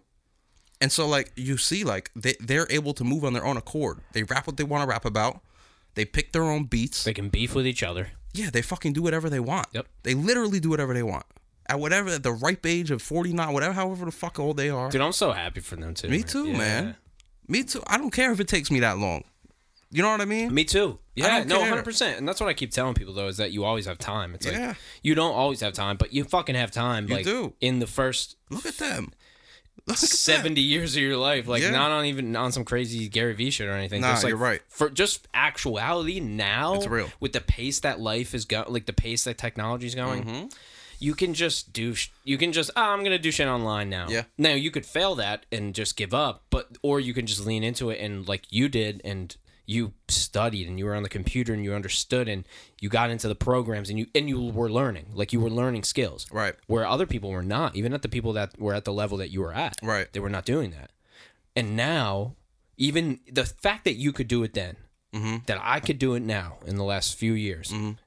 And then somebody else at any time can really do it. And right. it's just going to be more advanced yeah. later on. Anyway, yeah. it might be harder. It might be a bigger pool of people because mm-hmm. more people have figured it out. And that's a fact. But if you work hard, you can just do it. But right. yeah, like the the ability to pivot now, like now's the time. Like this is the era that it's the easiest to switch and do yeah. something else, you know, yeah. which is kind of crazy to you think You just about. Pick up and go. Yeah. And I struggle with that too sometimes because I feel like sometimes I'm falling behind, like TikTok and with Instagram going with like they're pushing reels more forward and things like that. You see my Instagram, I got one reel up about how I made a podcast set. I could make these reels simply. I know, I but, make them all the time. Right, man. But it's just like, I say all this hot shit, you know what I mean? I could talk all of it, but it's hard for me to follow my own advice sometimes because like, like you said, one, there's so much time left on this earth. My boy Bill says to me all the time, he's older than me. And he's like, I'm thirty-two years old, and I haven't even lived half my life yet. If I lived till eighty, I still haven't lived half of my life. That's a long fucking time, man. You know, if I've done all this up till this point, picture another twenty years, you know? And that's fine. And coming back to the reels, like, this is where all of the shit that we just talked about comes into play, the procrastination and this and that. Like, like I could be doing this right now, but I'm in a space right now where I need to be me. I need to concentrate on myself. I can't be out here doing this. And the same guy that's giving me advice on social media and telling me how long I got to live and things like that, he was the same guy telling me ten years ago that I didn't need social media. You know? That's how long I've been doing this. I was doing it before it was cool. And now it's to the point where it's like, okay, I deserve, if I don't want to fucking post every second of my life on Instagram, that I can do that. You know? Yeah. Should be able to. And if I want to, you know, if eventually I'll come back to it. Like, I do plan on coming back to it at some point because I know it's inevitable. Like, if I want to be successful in this space at this point, I have to be on social media. But at this point, at twenty-nine years old in my life, I do not need that. I post on my stories. You don't need to see what I'm doing because I'm in the grind period.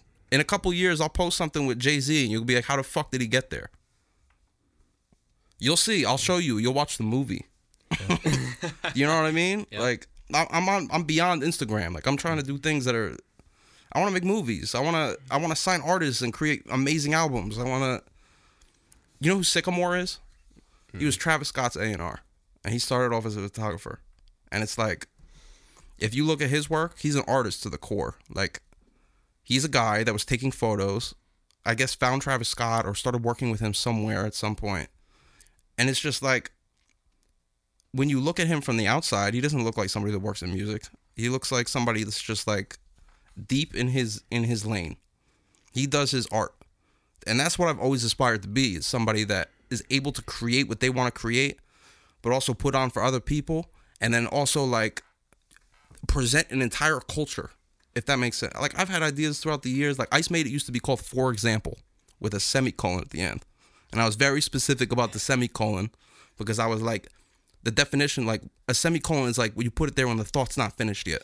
So it was like, for example, semicolon, fill it in blank. The thought's not finished. You know what I mean?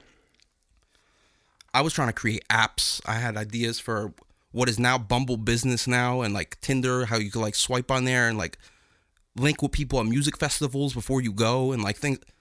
I had all these ideas like six, seven years ago, and I was telling my friends, yo, I have an idea for an app called The Plug, where like it'll be like Tinder where you have a swipe feature, but except it'll be for business, and you can link with like-minded individuals and form bands and go to festivals and see what other people are doing and link with them before you even get to the festival. And maybe if a band star, like you meet a bunch of people that you like on this app, you can put your music back on and we'll recycle it for you, and we'll promote whoever's the best performing talent that met on our app. We'll recycle the work so that it's on a platform, you know? What happened six years later? It exists. Tinder did it. Mm-hmm. You know what I mean? And it's it's like, you just got to keep going. You just got to keep going. Because ideas will keep, if you're an idea guy, the ideas will never stop. You know? The ideas will always be there. I got a, a phone full of notes that if I showed this to an investor at some point in my life, I'm sure I would get money somewhere. You know? If I built a deck out around one of these ideas, like, and it's just about, like I said, go ahead, do it. You got to pick something and do it. Mm-hmm. Like, all these ideas are great, but it's not what I want to do at this time, yeah. You know? And, yeah, and I'm and, very, like, selfish at this point. Well, you know the difference is the execution, too. Yeah. You know, that's really the difference anyway. So, like, for you to start it up, that's why they're just ideas, because you would have to throw everything you everything. have into it. Yeah, yeah, yeah. And you would have that one where it's like, this one just feels like it's it. Mm-hmm. Yeah. Dude, I, I feel you. I have so many that right. I just wish I could just put the energy into right now. Yeah. And I know people are going to start them, and it's okay. Like, it's all good. Like, you've accepted it. I've accepted it, right. too. Um, I've bought domains, and I'm going to let them sit until yep. people hit me up, and then I'm going to be like, am I really doing this thing? Yeah.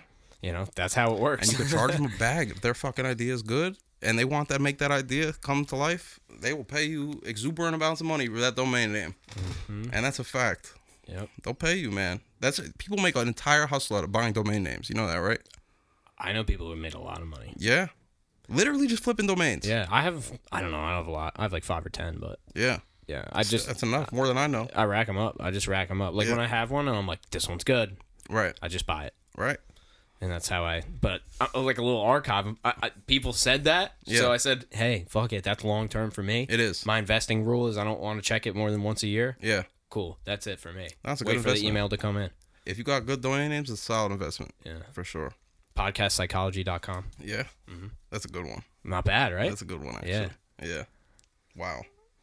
Somebody's going to need that at some point. Oh, yeah. Like a thousand percent. Oh, yeah. I think yeah. probably ten, twenty. That's not why I bought it. I want to do it. Like, I yeah. want to do the business, but it's probably, uh, who knows if it'll, right. when it, for when it'll happen. But, you know, like the psychology behind podcasting would be sick. It is. It would be a cool idea. There's a lot of, there's a lot of psychology behind it. And conversation and recorded conversation. When yeah. you're listening to yourself, all that type of stuff. Right. Yeah, man. So. I got the domain if anybody's interested. Yeah, shout out. podcast psychology dot com. I have a lot of, I, I won't I won't say my other podcast related ones, but I have some pretty good podcast related yeah. ones too. Yeah, I feel like. Man, it's a it's a But bank. I picked my niche. I picked my niche. Yeah, know? It's a time bomb, man. Yeah. Eventually you'll make some money off that for sure. Mm-hmm. That's what you got to do. But like so where do you um so listen, man, like are you pretty happy at uh you know, you seem to be pretty happy with United and what you're doing now, but I'm yeah. kind of curious to see where you, I mean, I know you're putting something together in the works. You kind of alluded to it a little bit and yep. you can go into it if you want, but I'm curious of what you kind of see this, uh, you know, evolving into maybe short term, six months, right. year or whatever. But I mean, I'm just curious of that. So at my current position, I'm doing a lot of, uh, the podcast, you know, a lot of brand work, a lot of, you know, if Crown Royale wants to sponsor a series and we'll put together the spirit, Who Made the Beat, and we have all the producers from hit songs coming on. We're doing work like this, and I'm doing a lot of film work. But I made it very clear when they hired me that my true passion lies in music, and that I am trying to use this opportunity as a stepping stone to get my foot in the door in A and R, because it's the perfect like cross-pollination of I'm making content here, right? And y'all have an entire A and R team dedicated to the select artists that we work with. So to start, I'm looking to like cross-pollinate what we do over there in the content by trying to make art, like make art for artists by artists, if that makes sense. So like, I don't need a Crown Royale sponsor to make a video for one of the artists that we work with. You know what I mean? I just need you to be the record label and fund the music video. You know, now it's a, it's a music video for an artist that we did in-house, and now we can start, you know, now it's real. Now it's like a real record label. We're really moving at a record label pace. And like, we're working off partnerships. Like these select artists, a lot of them, some of them were off the deals, the ninety ten, some of them get, you know, they're all different splits. But I would like, I'm like interested in working with the ones that are self-sufficient and have, have the people around them and are creative and have visions and want to bring them to life. I want to work with those people because, you know, what I'm currently doing is very just abide by corporate rules. Like we're making a show for these people. Like I'm interested in, you know, at first doing the music videos and stuff with A and R, but then also like I want to be able to show music executives that I'm capable of finding and developing talent on my own. Whether it's somebody with thousand followers on Instagram that I believe in, or it's somebody that I found with a blue check mark with like, you know, forty thousand followers and has a team behind them. I want to be able to show that I can lock these people down and that I can not only have them where they're at, but I can elevate them to a new level off the art that I'm creating. You know, that's my goal. And whether that happens at United Masters or it happens with my own business, like it's going to happen. It's where I'm at. So, you know, there's, there's more I'll tell you off camera. Like I, I've been, I've been, you know, doing what I have to do for myself. And hopefully, you know, things are coming soon. Like, uh, I don't know how, you know, I have things that are in the works that I can't really talk about, but. Hey, we'll leave it on that. Yeah. Matt, thanks so much for coming in here today. Nah, of course, bro. Thank you, man. Anytime. I appreciate it. This was a lot of fun. Yeah. This was awesome. Nah, I'm going to come back. This was great. one hundred percent. And, and yeah. Uh, yeah, I have a few things. Definitely want to get into the whole A and R thing, too. And we didn't sure. really go there. Um, and. What you're working on as well. We'll just leave it with that, and we'll yeah. have that for the next one, man. So uh awesome, and let people know, um we'll have it in the description, show notes as well, where people can find you, uh but I think you're the same handle on all social media, right? Yep. Ice Made It all over the internet, at Ice Made It, ice made it dot com, Ice Made It handles, at Ice Made It. That's it. I C E M A D E I T. Clean, it's clean and simple, baby. Mm-hmm. Ice Made It. Yeah. ice made it dot com. Yep. Everything. um Photography, videography, direction, all those type of things. Literally I know you're, anything. Yeah, you're you're a man of the yes. of the many talents out here as well, yes. man. Um, love it. Love to have another producer in as well, um, who's doing the podcast thing. It's we're all doing our own thing in podcasting. Yeah, so man. It's just a lot of fun to be here with you, man. Awesome. Been wanting to have you on since I started seeing anything podcast related from you. So, like, dude, I'm just I'm glad we did this today. I appreciate this is awesome. It, bro. Anytime, grab some clips too. Trent, thanks for doing this, brother. Yo, absolutely. Shout out, Trent. Absolutely. Shout out. You know, homie, bro. Um, I appreciate it, man. Ladies and gentlemen, thank you so much for tuning in to another episode of Bobcast. Really appreciate it. And as you know, I say it every time. I'll say it again. We're on all platforms, even the ones nobody uses. All right. See you on the next one. Even those ones. Deuces. I appreciate it, bro. Thank and, you so and much. And by the way, if you want to actually leave, the, we're gonna, we'll grab a couple of pictures. All right. Good place. Yeah, just to grab. Hey, you're the reason that we can keep going with this podcast after four years and over one hundred episodes. So the only thing I ask right now is, hey, I'll deliver the content to you if you could just share it with people. Um, because I can, you know, only message a certain amount of people a day. So if one of us just shares it with one person, then, man, this podcast is going to go anywhere we want it to go. So thank you so much for tuning in. Thank you for listening. And please just share this with somebody who you think might find it valuable. So... all right, guys, I'll catch you in the next one. Peace.